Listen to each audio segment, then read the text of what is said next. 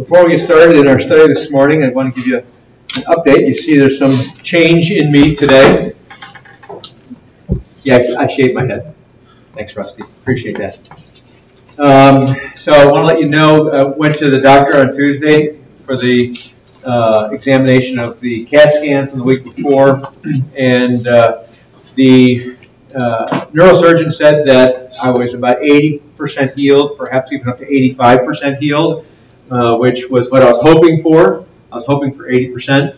And he said that there was actually bone marrow forming, which is good. That means that the bone is doing what bones are supposed to do. And he also said that even though last time we were with him, he was a little skeptical, yet that, in fact, he was very skeptical. He didn't think that the hard bone would ever grow. He said there's actually evidence of the hard bone growing back now, too. And so that's all good news.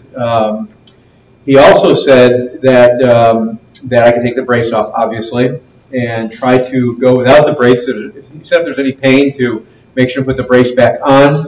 And then if there's continuing pain after putting the brace back on, it's not going away, then we'd go for another CAT scan. So I left the doctor's office without the brace. I was carrying it. I kept it just in case, but carrying it. Haven't had to put it back on since, so that's good. No time that I feel like I needed to. I got the best sleep ever since Tuesday night till today. I didn't want to wake up in the morning anymore. Without the brace, I sleep so wonderfully. It's awesome. But anyway, so things are moving right along. He said that it's going to be at least another 6 months for the remainder of the healing to take place. And so he cautioned me to be careful yet, because there's a chance that, if I do have a traumatic event, he said it could set you back all the way back to square one. And square one would mean that I would need surgery.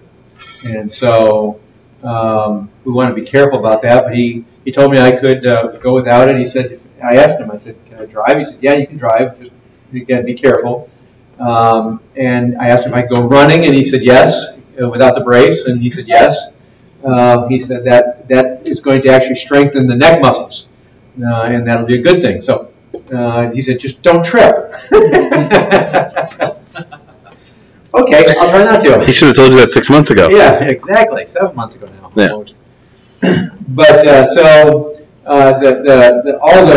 all the information was really good news, and very, very positive. So we'll just continue to pray that God will use it for His glory in a variety of ways, and we'll see where it goes with this. Also, on a totally different note, many of you, or some of you anyway, would probably remember in a variety of ways meeting Gabe Pilati, if that name sounds familiar to some of you. Gabe has been in the hospital. He's 80 this year. I don't know if you remember Gabe, you know that out of anybody you'd ever meet, he's the guy you'd expect to live to 100. Does that make sense? And so he had a heart attack earlier this year, and they had to put a stent in. They had to put in a valve as well. And he got an infection in his heart. And it's created a scenario where the heart is looking like it's rejecting the valve. In any case, he was in a coma this week. And they really did not think he was going to bounce out of it. But he has woken up. He can't get out of bed. He has no strength. He's confused. He's basically speaking in one-word statements, and most of them not making any sense. But in any case, it's been passed on to us to remember him in prayer, but especially, that God will use even this stage of his life for his glory. So if you know Gabe, he's all about the gospel of Jesus. He may not have always been in the same camp as we are theologically, but he certainly loved the gospel and loves Jesus. And so be praying that God will use us even in this late stage of his life to bring glory to the Lord in some ways, bring glory to himself. Okay? I want to pass it all on to you as you consider your praying and what you ought to pray about and praying about. Well, let's have a word of prayer, and then we're going to jump into Acts chapter 17 this morning. Thank you, Lord, again for the opportunity that we have to be able to open your word. Thank you for this story, this historical lesson that is given through the life of Paul in the text this morning, but I pray that you will help us to recognize the beauty of your gospel, the beauty of your working in people's lives, and the power of your working in people's lives. And I pray, Lord, you will help us not to be deceived into thinking that this is the exception rather than the rule. But Lord, I pray that you will inflame our hearts to know you and worship you and glorify you and glory in you in our lives. In your name I pray. Amen. We're going to be looking at Acts chapter 17 this morning, verses 16 through 21. We're primarily only going to focus on one verse, somewhat look at two of the verses, get an overview of all of those verses, verses 16 through 22 this morning. You'll notice that Paul is in Athens after leaving Berea. He was taken by some of the believers, the young believers, to Athens, and that's where we find ourselves. Tom just read the storyline in its entirety in the book of with regard to his time in Athens. A couple things you ought to be aware of about Athens. Athens was very much a center of philosophy. It was consumed. It was a people consumed with Grecian philosophy. There was all sorts of varieties of philosophies there, but it was everywhere. It was also a deeply religious city. It was very steeped in religion. It becomes evident right away when you read the text, but it always was before Paul arrived, and it remained so after he left. As a matter of fact, all the way to the point in time when Athens was completely destroyed. Even when Christianity had become the official religion of the Roman Empire, Athens, pretty much alone, continued to cling to all the polytheistic viewpoints. And they never, the city of Athens never really embraced Christianity. There was a little pocket there, but generally speaking, it never embraced Christianity. It was always very, very polytheistic. So that's where we find ourselves. Paul arrives in Athens, and the deep learning, it was also a city of deep learning. The people there were very learned. They were, or to use the old term, learned. How's that? They were interested in study. They were interested in schooling. They were interested in debate. They were intrigued by debate. Every view was welcome. Every view was debated, every view was argued, and it was robustly examined. It was the theme of Athens. You could describe Athens very, very accurately as being a city that was absolutely committed to knowledge in every way. It's actually a kind of an intriguing thing that we find that this city, Athens, that was very philosophical and very committed to learning, is also probably the most religious city in the area, if not the whole Roman Empire. It's very steeped in religions. You think about idolatry today, and typically we think about idolatry as being more of a thing that takes place in more archaic communities, don't we? More archaic cities and countries, third world as it were. Isn't that how we usually think about it? That's typically the case. In Athens, it's absolutely completely opposite of that, and I would argue always, not just Athens.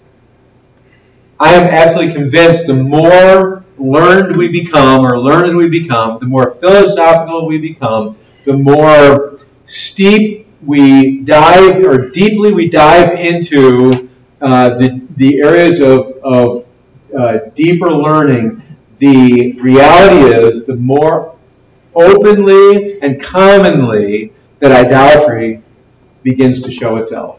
Now, it isn't always like it used to be, or like you see in third world countries. In third world countries today, and in Athens in the day, they would be very obvious about it. They'd set up altars, they'd have organized religious systems that they would practice. Today, as you get higher and higher into the learned areas, the educational areas, and the philosophical areas, it typically becomes more and more dressed up and more camouflaged, but it's still there. Does that make sense? It's still every bit there. Let me just explain what I mean by that. If I may put it this way, when God created man, he created man with the need to worship. What I mean by that is, you can't help but worship. I don't care who you are, you can't help but worship. Everybody does. Always. It's not an issue of if you will worship, it's an issue of what you worship. It always is. There's no one who's ever existed on this planet that wasn't a worshiper, in other words. It's just a matter of the object. The difference between, perhaps you could argue, third world religions and deeply philosophical and educational religion is that the deeply philosophical and educational religions oftentimes are more tightly woven, more camouflaged, more dressed up. But they're still there. Very important we understand that. So you find in the text, skipping over we'll read verse 16 and 17, but we're going to get into the rest of it first just to talk about it, because I want to go back to 16 and 17 primarily. Now, when Paul was waiting for them in Athens, that is, waiting for Silas and Timothy at Athens, his spirit was provoked within him, and he saw that the city was full of idols. So he reasoned in the synagogue with the Jews and the devout persons, and in the marketplace every day with those who happened to be there. And then he talks about verse 18, the Epicurean and Stoic philosophers. So he brings that front and center, the Epicurean and Stoic philosophers, not because they're the only philosophers in Athens, but because they're the ones who are primarily demonstrating interest and wanting to hear more about what Paul is proclaiming. The Epicureans and the Stoics are different. They're in different camps. And I don't want to get too far into this, but they're different camps philosophically, but they have a lot of overlap in their viewpoints. Generally speaking, they are people who believe that there are gods, but they believe generally that man is good and that man either is just like God in the one camp or better than any gods in another camp. In other words, in their philosophy, they end up ultimately being worshippers of, who do you think? Themselves. It's absolutely the case. They ultimately end up being worshippers of themselves. So it says in verse 18, they're also conversing with him, and some said, what does this babbler wish to say? And basically, the reason why they call him a babbler, I would argue, is probably because he's not playing their games. He's probably speaking very plainly, which is the way Paul usually speaks when he's in discussions with people. And so, because it's not using the classic philosophical words of the day and structures of the day that are common for anybody who's in these groups in Athens, they immediately, although they're intrigued because they're always open to hearing new things, it says right in the text, the way he's presenting new things is not like things are presented, which is really intriguing because oftentimes we hear you've got to speak their language. Not literally their language as in Greek or something like that, but their language as in how they communicate with each other. It is interesting, most likely Paul's not doing that. It's not that he's talking about things in an incoherent way, but he's not using their classic word salad, if I'm going to use the term, in presenting the truth. What does this babbler wish to say? Others say he seems to be a preacher of foreign divinities. It's interesting that they think he's talking about divinities plural, isn't it? Most likely, when they think he's talking about divinities plural, most people think that they're confusing and they're thinking that he's talking about... I'm sorry, what's that, Tom? It may be the Trinity. That's a possibility. God the Father, God the Son, God the Holy Spirit as a Trinity. It also may be that he's talking about Jesus, and he's talking about the resurrection, and they're thinking the resurrection is more of another deity evidence than anything else, a different deity evidence. It could be either one, or it could be both. Anyway, whatever it is, they're missing the idea of monotheism, one God. So it talks about, they mention, he seems to be a preacher of foreign deities. But you see, the text goes on, it says, because he was preaching Jesus and the resurrection. That's why I think it's probably more about their misunderstanding what he's talking about when he says resurrection. Verse 19, and they took him and brought him to the Areopagus, saying, may we know what this new teaching is that you are presenting. This is not a time where he's being drug off to some sort of trial. They're taking him and he's going freely because they want to hear what he's talking about. They want to learn more about what he's talking about because they're open to everything. Make sense? They're open to everything, and they're going to be open to everything for a while. But they're open to everything. So they want to hear more about it.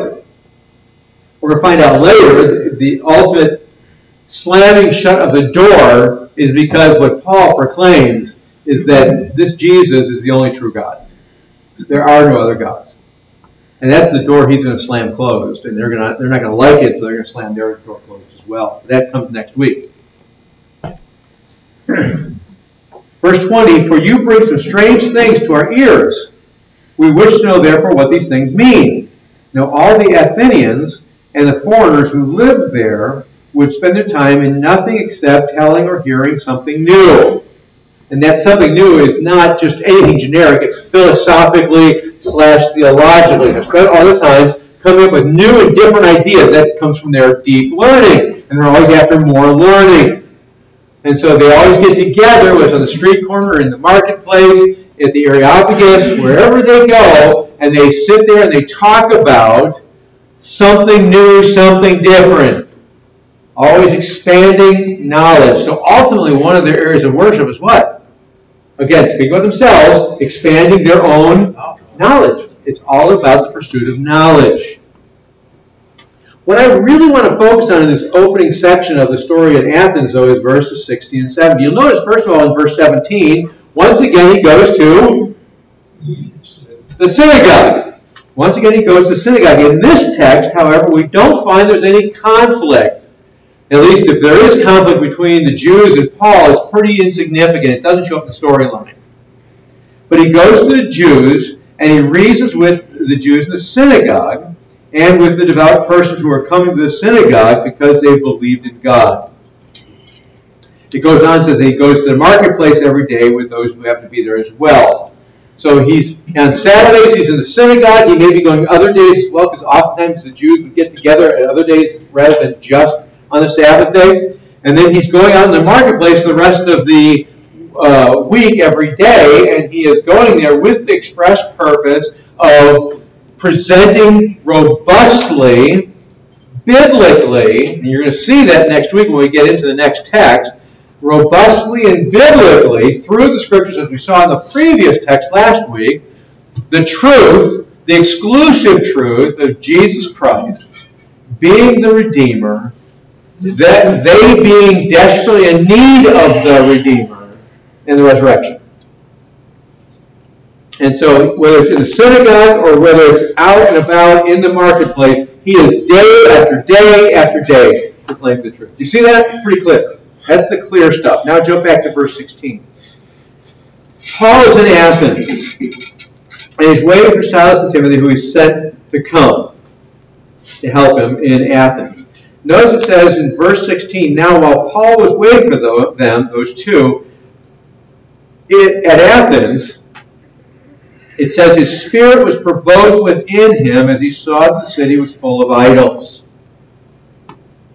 So while he's waiting, Paul, in other words, is going around through the city, getting familiarized with the city, right? That makes sense.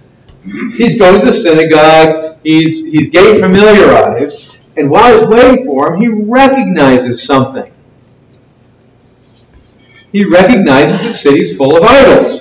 He recognizes that idolatry is everywhere. Now, what's really interesting about the text is early in this verse, Now, while Paul was waiting for them in Athens, his spirit was provoked within him as he saw. It's an interesting description that Luke gives about Paul in verse 16, and it unpacks the entirety of the storyline all the way to the end of the book, of the chapter, I mean. If you understand verse 16, the rest of it unfolds beautifully and understandably. And it says, his spirit was provoked within him as he saw. And there's some things that are stated real clearly in that statement that we want to see, but then there's other things that we need to think about and understand behind the scenes. And I'm going to kind of wander around in the verse a little bit. I want you to notice the last phrase I read, as he, what? As he saw something. As he observed something. What did he observe? What did he see? He saw the city full of idols. And the implication of seeing the city full of idols, it's not like there's statues that were there from ages ago. The implication being he sees the city full of statues or of idols, and the implication of it, he sees people doing what? Worshipping those idols. Does that make sense? It's not being provoked because there's an idol there. It's being provoked because of what the idol is symbolizing and what the people are doing in light of the idols. The people are worshiping. He observes this. He sees it. I want to pause on that for a second, because it's really important that we stop on it and ask a really important question. Why does he see it? It's a really important question. He's looking for it. Why does he see it? And the answer, I don't think, is because he's looking for it. No. It's a good answer, but I don't think it's the right one. It is because he sees it, because the Spirit is at work in him to see it. No. It's because the Spirit is at work in him to see it. Because the Spirit wasn't at work in him to see it, what would Paul be seeing? Everything but it. The only reason, or if he did see it anyway, he wouldn't see it as a problem, as an issue, as a crisis, as something that he needs to, if necessary, lay down his life to address. Does that make sense? He sees it because the Spirit opens his eyes to see it. It is absolutely essential that we recognize this. You see it right there. Now, while Paul was waiting for him, his spirit was provoked within him. Why would his spirit be provoked within him with regard to this? Because the Spirit who is at work within him is what? Provoked over idolatry. And why would the Spirit be provoked over idolatry? Since it's the rival to God. Yes, because it's a rival to God. Because God is a what God? Holy. Holy, yes. Just, yes. What else? A jealous God. Or did you say jealous? Okay, sorry. A jealous God. And the Bible tells us he will not what? Share his glory with another. And certainly, if he's not going to share it with another being, he's not going to share it with an object that is not alive. And so the Spirit moves in Paul. And as the Spirit moves in Paul, Paul's eyes are open and he sees it. Does that make sense? I hope it makes sense. Because it's only when that makes sense that what follows makes sense. Because what does Paul do? When his eyes are open and he sees it, The next thing he does, it says, he leaves. Is that what it says? No, he engages. He engages. He sees the problem, does he not? He sees the crisis, does he not? He sees it with spiritual eyes. He sees the crisis. And when he sees the crisis, the very next thing he does is what? He addresses the crisis. He addresses the error. He speaks into the very thing that God opened his eyes to see. And he does what? He goes to the marketplace. And he begins to point out the error, doesn't he? He begins to address the problem, does he not? He begins to bring all the weight of the gospel to bear to correct the error, does he not? Doesn't he? Yes? There's implies here that the Jews and the synagogue there's a lot of question with regard to the Jews in the synagogue. Typically, the Jews would be people who were monotheistic. There's debate whether the Jews in the synagogue in Athens were monotheistic or if they'd already surrendered and kind of embraced the gods along with their God. Don't know. We don't have any real data about what's going on there. Well, it's possible that he's disputing just about Jesus in the synagogues, or could he be disputing, because he has in the past, or could he be disputing about Jesus and these other gods? Could be both. It's interesting that Luke keeps it kind of generic here. It really is intriguing. He keeps it really generic. So there's a real possibility that the Jews could have compromised there in Athens. We just don't know. We just know that he's going first to the Jews in the synagogue and the devout people. It could very well be they're still pure monotheists. You almost get a hint they're not, because Paul's talking monotheism, and they're like, this is weird. Even if they're monotheistic, they don't have a Trinitarian understanding. No, they do not. So they would be living another God. That's correct. Yeah. So that's why it's kind of generic, so we really don't know. We really don't know if they have been open to that, all of that data of all of the other gods or not. If they have kind of compromised or not, we don't know. What's interesting about the text is the Spirit opens Paul's eyes. The result of Paul's eyes being opened is two things. Number one, we see in the text, it's another word that's really important. He is provoked, isn't he? His Spirit is provoked. The Spirit opens his eyes because he loves God, and his Spirit is in agreement with the Holy Spirit, and the Holy Spirit is provoked. We know that because that's the theme of the Scriptures. And so the result is Paul's spirit is provoked. We're going to get back to that in just a second because I want to say something more about that in a little bit. I don't want to miss the first point, but I want to point it out. The result of him being provoked is that he does what? He does go into active mode, doesn't he?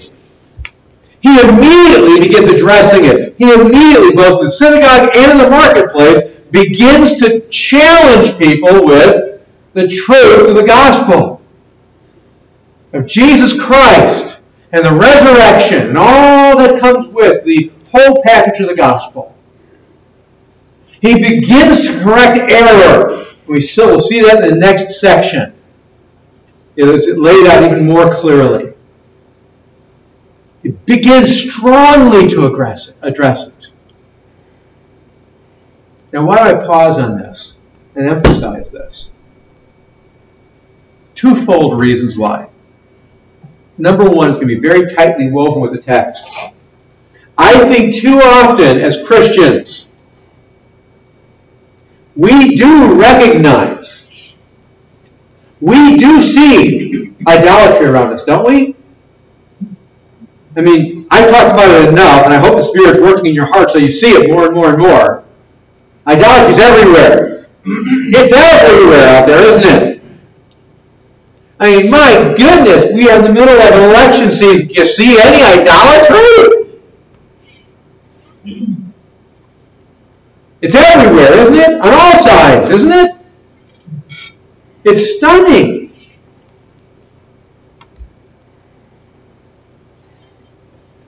I would like to ask you a question first, several questions. Number one, if you're seeing idolatry, it doesn't have to be about the politics thing, in any area, if you're seeing idolatry around you, at your place of work, with the people you recreate with the people that your family members, or whatever the case may be, if you see idolatry, ask yourself a really important question. Why do you see it? The other people don't. Why do you think you see it? Because the spirit is provoked. Do you realize that? It's because the spirit is provoked that you see it. He is opening your eyes to see it. But if you don't see it, you know what that means? Spirit's not working. If the spirit's not at work opening your eyes to see, you know what that means? It means you may not be regenerate, or if it doesn't, if you are regenerate, it should call into question what your relationship currently is with the Lord. Because as Jeremiah described God as a deceptive stream, He is not a deceptive stream. He is not. If we don't find ourselves seeing the idolatry around us, it calls into question, yes, maybe we're not regenerate. Maybe we're not saved. If we are saved, it should call into question what we have compromised in, how we have compromised, and maybe embrace some idolatrous thinking. Secondly, along that same theme with regard to the lost world that we live in, I need us to ask ourselves a question. Do we find, if we see, now listen to me very closely, if the Spirit opens our eyes so that we see the idolatry around us, quick question, do you find yourself provoked? Do I find myself provoked over that? Luke's terms are really important. His words are really important. Do I find myself merely seeing, but not provoked? You do realize if I see it, I'm not provoked. You know who I sound a lot like? Thank you, Lord, that I am not like one of these. Isn't that exactly what we sound like?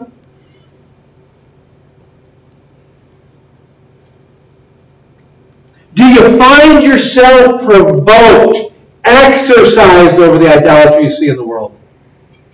Third question. As a result of seeing, as a result of being provoked, do you find yourself ministering? That's what happened here, isn't it? He saw, because he's provoked, because the Spirit's provoked, and the result is he ministers to a lost and dying world in Athens, doesn't he? Do you see it? It's really clear. He sees because the Spirit's provoked and opens his eyes. He's provoked by what he sees. In other words, he's in agreement with the Spirit, right? He's in agreement with the Holy Spirit work within him. And the result can only be one conclusion for him. Only one.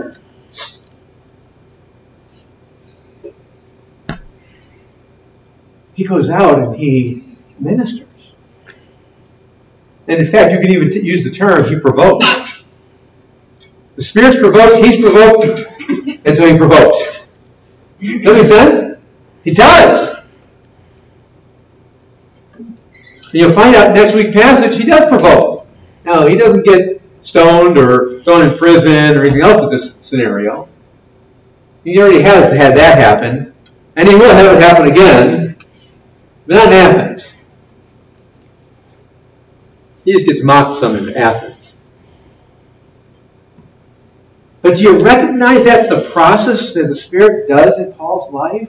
It has to call us into question to ask ourselves, is that what's going on in my life?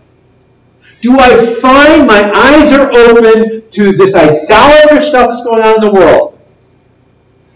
And the result is, because the Spirit opened my eyes, I become provoked and I minister.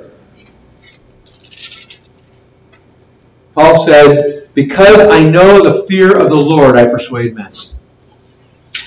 He said, And then the love of Christ persuades me. He understands the fear of the Lord. And I would argue this is really strongly the fear of the Lord thing, because the Spirit's provoked, right? Fear of the Lord. And he goes out there and he starts to persuade men.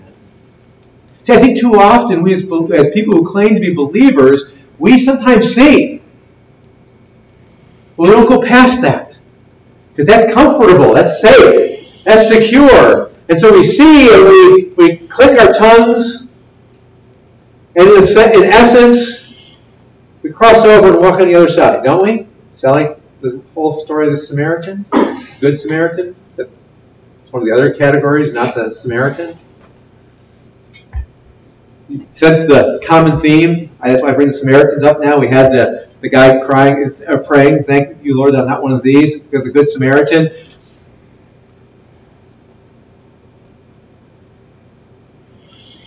Too often we walk on the other side of the road. Too often we pray, thank you, it's one of these.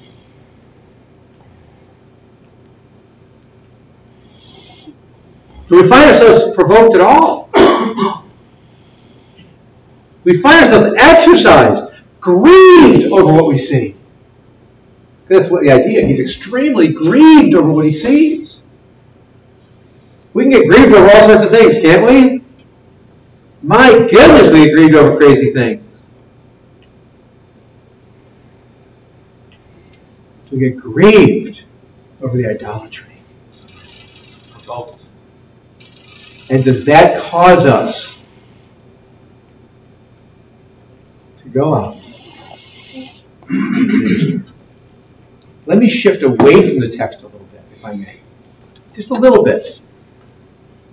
It's kind of a corollary to the text.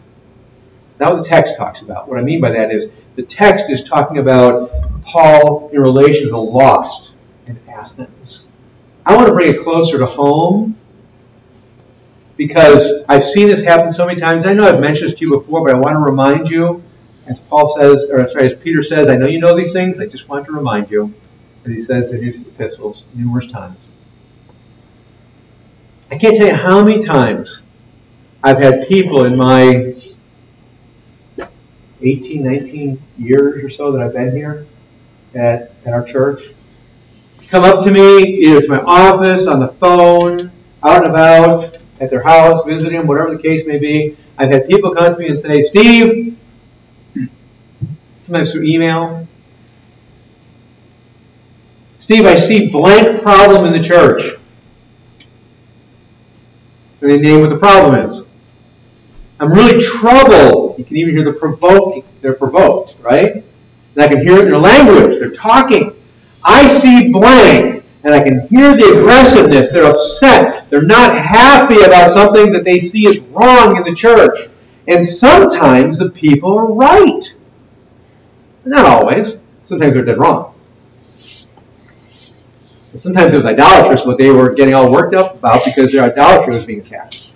But sometimes they were right. And they said to me, Steve, I see blank problem in our church. And I'd look at them and I'd say, you know what, I think you're right. That is a problem in our church. I think you're absolutely right. That's a problem. And the next statement out of their mouth was, so I'm leaving, or our family is leaving. I've heard this over and over and over again. And you have been here long enough, you know we used to be a lot bigger than we were. So it's happened a lot. And I've always asked the same question. Or same questions. Question number one, I ask these people. Why do you think you see the problem? Simple question. Why do you think you see the problem? You know, the answer always is, I don't know. And I always follow up and say, wait, the reason why I ask the question is because it doesn't seem like anybody else is seeing the problem. At least they're not saying anything to me. I mean, I agree with you. I see the problem. And it is a problem. I agree. But why do you think it is that seemingly nobody else sees the problem but you do? And the answer I almost always got was, I don't know. Seems obvious to me. And I say to him, you know what? It seems kind of obvious to me too. But I go back to the first question. Why do you think you see the problem? And the answer, again, I'm trying to get him to think. I don't know. And so I respond back to him and say, I know why you potentially see the problem. Why? Because the only way you can see a true problem is if the Spirit opens your eyes to see it. And almost inevitably the people say, oh yeah, that's right. Because the Holy Spirit's opened our eyes to see it. I say, yeah, possibly. Probably. So let me ask you question number two. Why do you think your eyes were open to see it? I think that's a legitimate question, friends. Don't you think? I think it's a legitimate question. Why do you think your eyes were open to see it when nobody else's seemingly is? And yet the answer I got was, Who?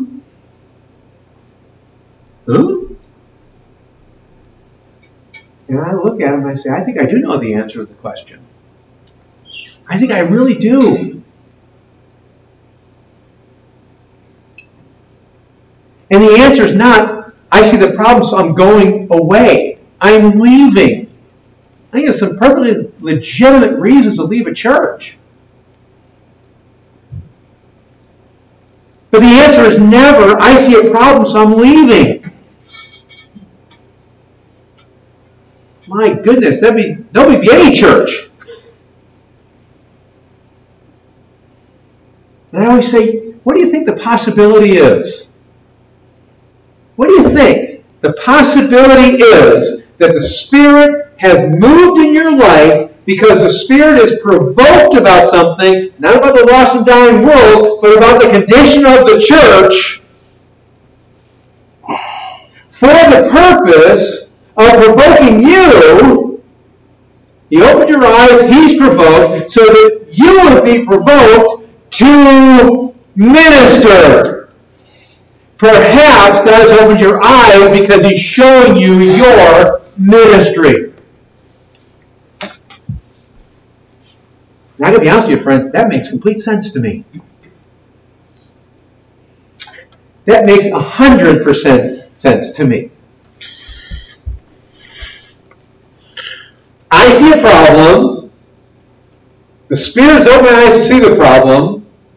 Seemingly because the Spirit's provoked about something, this problem, and he's opened my eyes because his plan is for me to at least attempt to fulfill that, to solve that problem, to glorify Christ in that area. But you know what inevitably happened in just about every one of those conversations? Literally, in fact, I think back, every one of those conversations. You know what happened? They said, no, I'm going to go somewhere else where they got it figured out. They didn't use those terms to get the idea. No, I'm going to go somewhere else.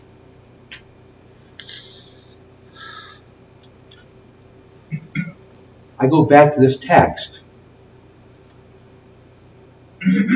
I draw our attention back to this text. This text is about a lost and dying world. And the Spirit is provoked because of idolatry. How much more do you think he's provoked about people who claim to be believers who are caught in idolatry? How much more provoked do you think he is with regard to a church? I mean, if you don't understand that, read Revelation 2 and 3, for example. And you recognize the Spirit provoked. And you 6 out of 7 churches in Revelation 2 and 3. He's provoked. And he's opened up John's eyes to see, hasn't he? And John sits down and writes a letter because that's the best he can do. But the one thing that, going back tightly to Acts chapter 17, that you have to see is that the Spirit is provoked. He opens Paul's eyes to see. In seeing, Paul is provoked, and he does not do what 99.9% of the times happens. He does not go away. He does not build higher walls to protect him. He does not shelter in place. He goes to war. Doesn't he? He absolutely goes to war. He does whatever it takes that the glory of Christ would be proclaimed. He does whatever it takes that the light would shine in the midst of darkness. Does he not? Doesn't he? I think you see it's really clear.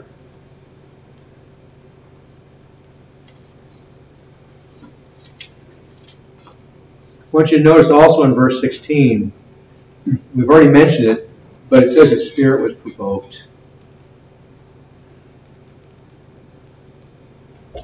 If I may just pause it for just a second, just to challenge us, even with this statement, I think it's so important. I want to ask us a question. If you look at your life, what actually does provoke you?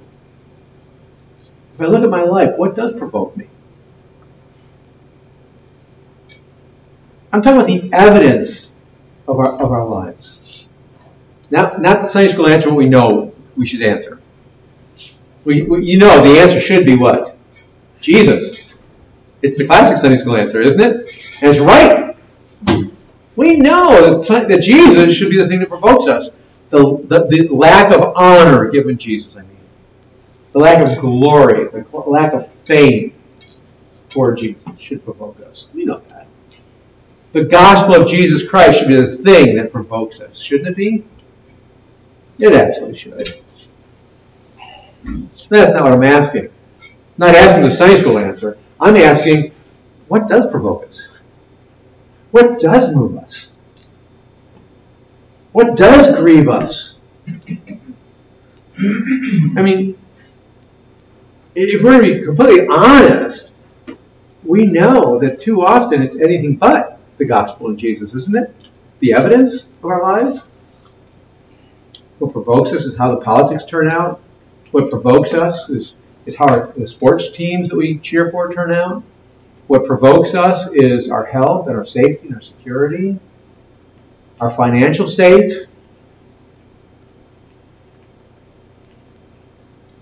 How our business is doing. Our friendships. How seemingly good our familial relationships are. If our plans work out for our next vacation or not. The weather. It really is, isn't it? Especially as it impacts our plans. It's intriguing, isn't it? The power goes out and our generator doesn't start. And we get what? Provoked. That's simple. Thank you, Tom, for the weather. I mean, it's incredible when we start looking at the evidence of our lives. We start to recognize right away, wait a second, how far am I? How far am I away from the worship of Christ? How far am I from hearing the Spirit work? Because I know it's not the Holy Spirit that's provoking me about the weather. I know it's not the Holy Spirit provoking me about how my sports team did. I know it's not the Holy Spirit that's provoking me with regard to whether the guy voted for one or not. I know it's not the Holy Spirit that's provoking me with regard to how my investments are doing or not. We all agree with that, right? Hope. So the question is, what really provokes us? And then we start asking ourselves and answering the question, what actually provokes me? I got to stop and say, wait a second. Now it gets real painful here now. Because if it's not the Holy Spirit that's provoking me for all those things, what is?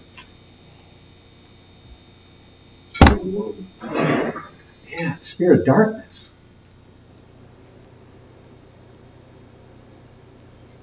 The spirit from the other kingdom.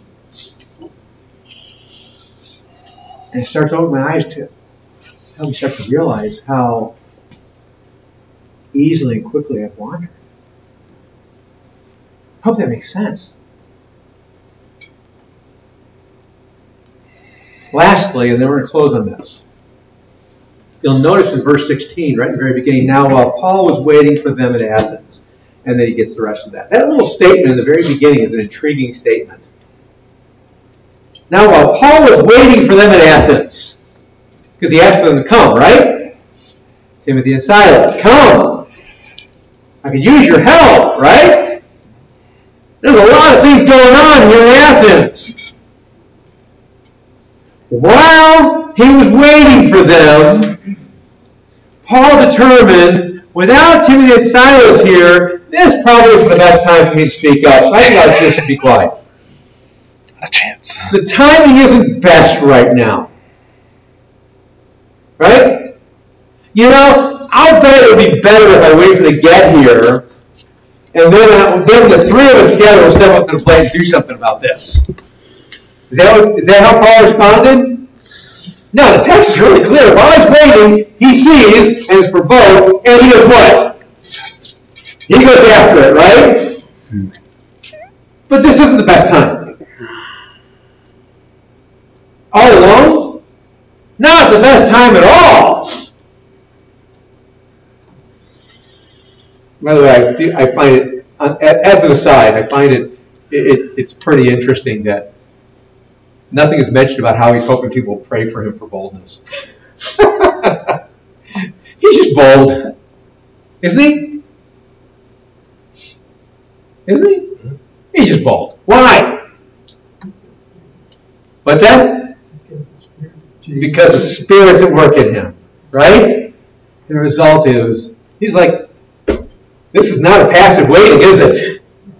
It is totally active waiting. He's waiting for Timothy and Silas. What does that waiting look like? Yo, Jews, let's talk. Hey, devout people, let's talk. Hey, Epicureans and Stoics, let's talk. And when Timothy and Silas show up on the scene sometime later, it doesn't change anything. Does it? No, not at all. There's nothing in here about, well, you know, not the best of times. I better wait. Get more reinforcements. No, what you hear with Paul is, if I live, it's for Christ. If I die, it's for Christ. If I live or die, it's for Christ. To quote scriptures. Preach the word in season, without a season. Exactly. 2 Timothy 4, close to the end of his life. He said, in season, out of season. 2 Timothy 4:1. Pretty clear. Be at it, Paul tells Timothy. Now this sounds like a pretty out-of-season time. I mean, it's Paul against an entire city. isn't it? Who are steeped in extreme philosophy and theology. And it's Heinz 57 varieties. Just because you win one discussion, there's 56 more. Paul's like, out of season? Let's go. Why? Because, again, the love of Christ controls it. He's seeing things through provoked spiritual eyes.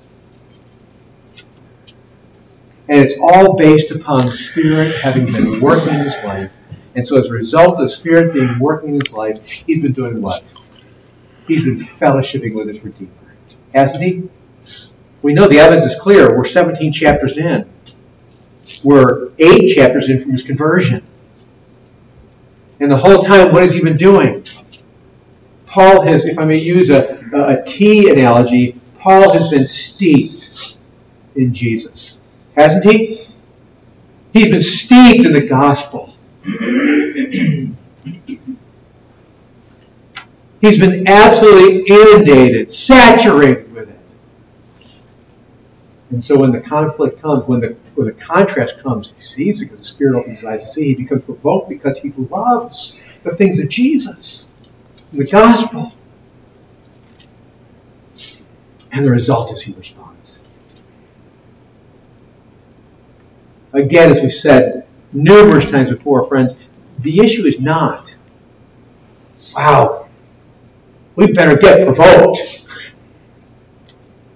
We better start looking around. The answer is not, we better start getting out there and start preaching.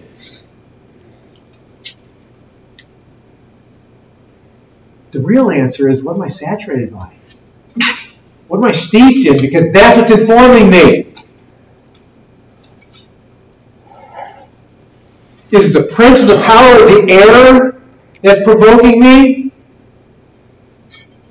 Or is the Spirit of God that's provoking me? I don't know about you, but I suspect when we look at this text, that for a lot of us we find, whoa, I can't see that from where I am.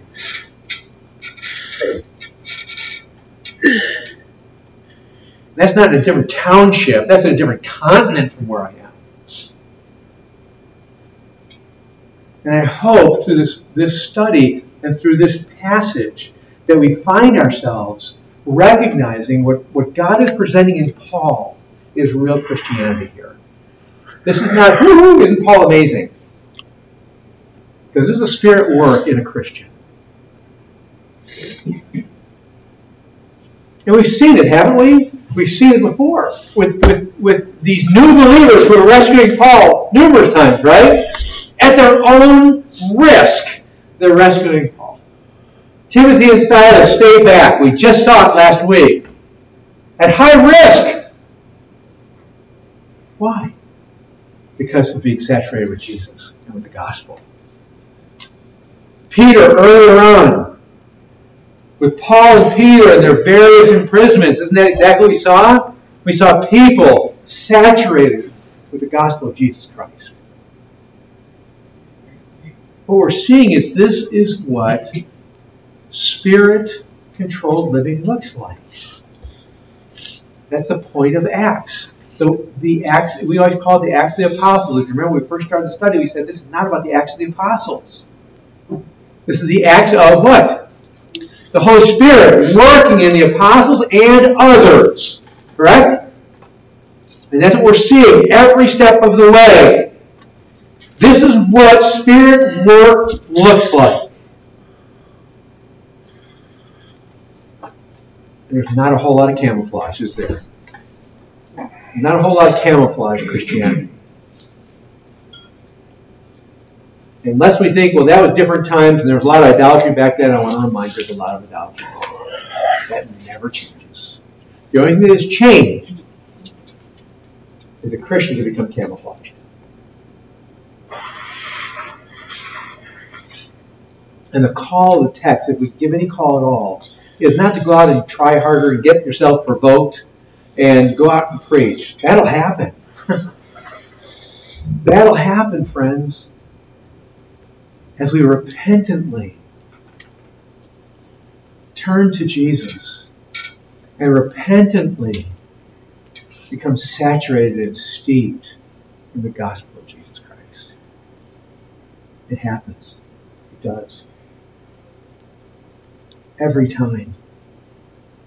We're 17 chapters in and we have not seen one time when that does not happen. Not once. This is what happens. So let us pray and cry out to God to soften our hard hearts, to draw us close once again, to forgive us for ignoring, for excusing, for minimizing, for grieving the Holy Spirit. Shall we? Let's pray. Lord, help us. It is a natural way to slowly but surely change our view of the gospel, to change our view of the world, to change our view of idolatry, to change our priorities. It is a natural way of things, which is why you said to be after today while it's still today. Lest any of us get a cold or hard heart. It is the natural way of things. But you have not called us to the natural way. You've called us to the supernatural way. So we ask you, Lord, to stir us up. Draw us to repentance.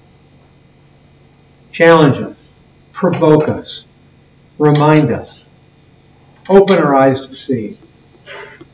And Lord, I pray you will give us the holy boldness to proclaim the truth to your glory. In your name I pray. Amen. As we come to communion this morning, the first